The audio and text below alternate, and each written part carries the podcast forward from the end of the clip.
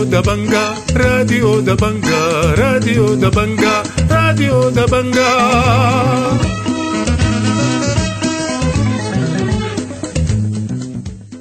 أهلا ومرحبا بكم مستمعي راديو دبنجا الأعزاء في برنامجنا اليوم الاثنين 23 من شهر واحد سنة 2023 بيشتمل برنامجنا على نشرة الأخبار وبرامج أخرى متنوعة ولكن في البداية بنقدم لكم نشرة الأخبار ودي عناوينها.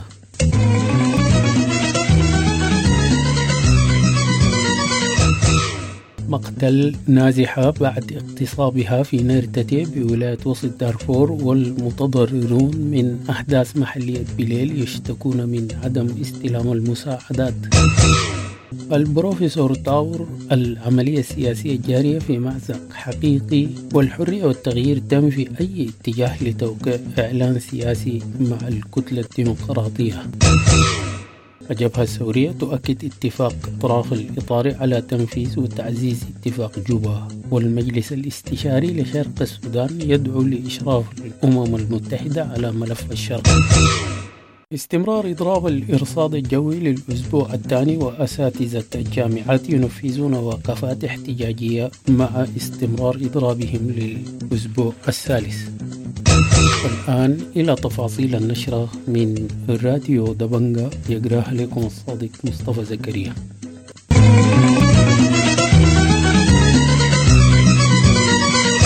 نفت قوى الحرية والتغيير أي اتجاه لتوقيع إعلان سياسي مع الكتلة الديمقراطية أو غيرها. وقال شهاب إبراهيم المتحدث باسم قوى الحرية والتغيير لراديو دبنجا أن قوى الحرية والتغيير تعمل في إطار قضايا الاتفاق النهائي وليس لديها أي اتجاه لمناقشة أي كتلة. مبين أن الاتفاق الإطاري يتم التوقيع عليه من المكونات منفردة وليس على شكل كتل.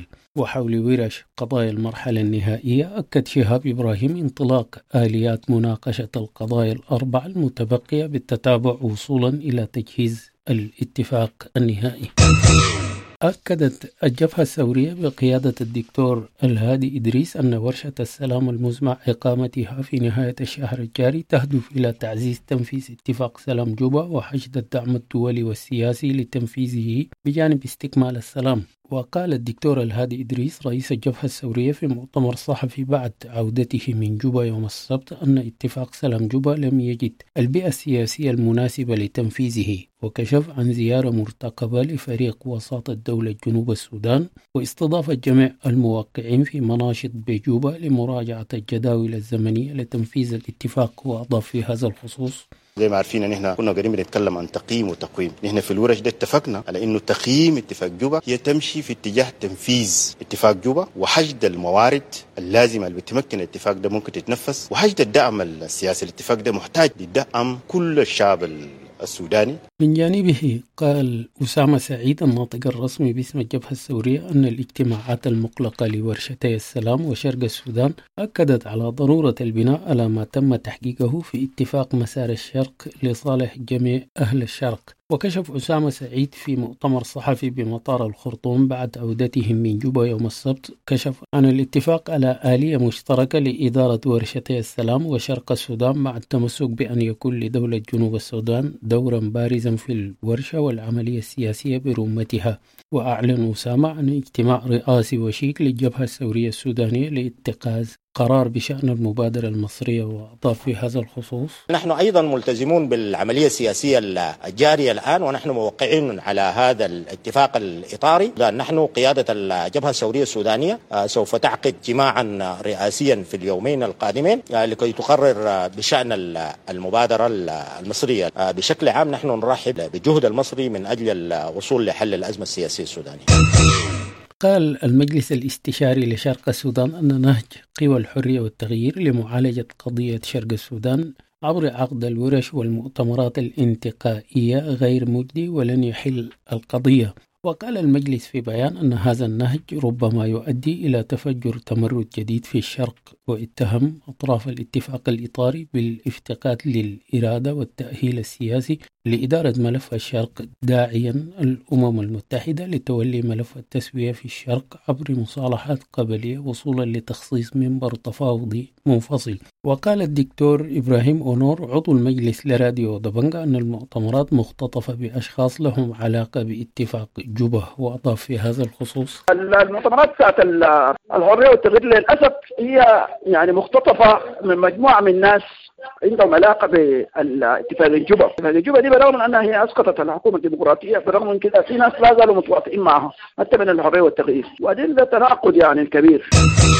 قال البروفيسور صديق طاور عضو مجلس السيادة السابق أن العملية السياسية الجارية تعيش مأزقا حقيقيا مشير إلى ما تردد عن اتجاه لتأجيل مؤتمرات العدالة والعدالة الانتقالية والإصلاح الأمني والعسكري إلى ما بعد تشكيل الحكومة وأوضح لراديو دبنجا عدم وجود ضمانات لتنفيذ الاتفاق الإطاري. مبين أن الاتفاق عفى الإنقلابيين من جريمة الانقلاب ولم يستبعد وجود تفاهمات سرية للقفز على قضية المساءلة. ووصف مؤتمر إزالة التمكين الذي انعقد خلال الفترة الماضية بأنه انتقائي ولم يستوعب الأصوات المخالفة وأضاف في هذا الخصوص. هذه العملية وبالطريقة التي تمت بها تعيش الآن مأزق حقيقي لا يستطيع الذين أقدموا على هذه الخطوة أن يواجهوه بشكل جريء وشجاع. هذه العملية لم تتم بشكل شفاف لم تكن مطروحة على نطاق واسع ولا أخضعت لنقاش بين المكونات.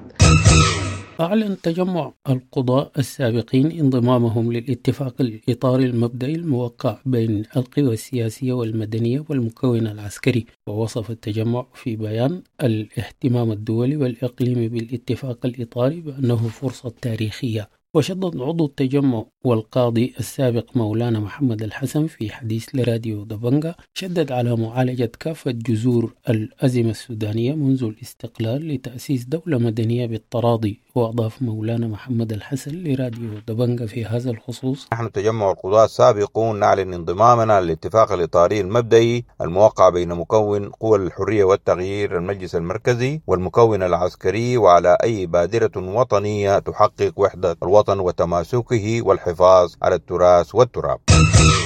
أثبتت تقارير طبية تعرض النازحة نوال يعقوب إسماعيل يوسف والتي تبلغ من العمر 20 عام للاغتصاب قبل قتلها يوم الجمعة في شرق نرتتي بمحلية غرب جبل مرة بولاية وسط دارفور. وقال نازحو راديو دبنجا أن نوال وهي نازحة بمعسكر شمالية للنازحين في نرتتي. قتلت طعنا بالسكين في البطن والظهر واليد بواسطة مجهولين وتركت بدون ملابس. وأوضحوا أن الجريمة وقعت أثناء عودتها من تفقد مزرعتها التي تعرضت للإتلاف وأضاف في هذا الخصوص. مقتل بسكين نازها نوال يعقوب إسماعيل عبد الله يبلغ من العمر 20 عام سكن في معسكر النازحين شمالية سنتر سبا مكان الحادث شرق نرتتي مكان يسمى تراء بيا على بعد 6 كيلو من نرتتي اشتكى المواطنون العائدون إلى قرية أموري في محلية بليل بولاية جنوب دارفور من أوضاع إنسانية سيئة مع عدم توزيع المساعدات عليهم. وقالت حاجة آدم محمد صالح لراديو دبنجا أنهم ما زالوا في العراء ولم يتم تنفيذ الوعود بإعادة بناء منازلهم. وأشارت إلى أن الجهات المسؤولة لم توزع سوى فرشة وبطانية واحدة لأسرتها التي تتكون من عشرة أفراد ونبهت إلى عدم توفر الأواني المنزلية والمواد الغذائية. مبينة أن المواد مكدسة في الخيام التي تستقل كمخازن وأضافت في هذا الخصوص. من جينا هيونين لا بنا لا فرشة نرقد فوق. في البيت تكون عشرة أسرة سبع أسرة. الفرشة بتدوق واحد بطانية واحد. لا فيه هلة أسيدة لا فيه كور موية لا فيه باخة تردبو لا أكل موسل لنا. نظم أساتذة الجامعات يوم الأحد وقفات احتجاجية أمام عدد من الجامعات من بينها النيلين والسودان وبحري ضنقلة وشندي وكردفان والقضارف بالتزامن مع الإضراب الذي دخل أسبوعه الثالث. وحمل المشاركون في الوقفات لافتات تطالب بإجازة لائحة شروط الخدمة الجديدة لأساتذة الجامعات وتطبيق الهيكل الراتب المقترح للعام الجاري. وقالت لجنة أساتذة الجامعات السودانية أن نسبة الاستجابة للإضراب عالية تجاوزت نسبة 95% في بعض الجامعات. دخل إضراب العاملين بهيئة الإرصاد الجوية يومه السابع على مستوى العاصمة والولايات دون التوصل إلى أي اتفاق مع إدارة الهيئة. وقال عضو لجنة الإعلام لراديو دبنجا أن الإدارة هي التي تسير العمل بتشغيل إداريين في مهام فنيين دون الاكتراث لما قد يترتب على ذلك من مخاطر. وأكد أن مكاتب المطارات الولائية والمحطات الخارجية تعيش في شلل تام وأن الإضراب نفذ بنسبة 100% عقدت لجنة المعلمين السودانيين ورئيس السجادة القادرية بالسودان الشيخ الريح أزرق طيبة وعدد من الشخصيات الوطنية اجتماعا مشتركا يوم الأحد بغرض التباحث حول أزمة التعليم وقضية المعلم في ضوء الإضراب القائم. وقالت لجنة المعلمين في بيان أن وفد اللجنة شرح تفاصيل المطلوبات وحرص المعلمين على استعادة مسار استقرار العام الدراسي. من جهته أعرب شيخ السجادة عن أمله في الوصول الوصول لحل يرضي جميع الأطراف في أقرب وقت. ممكن.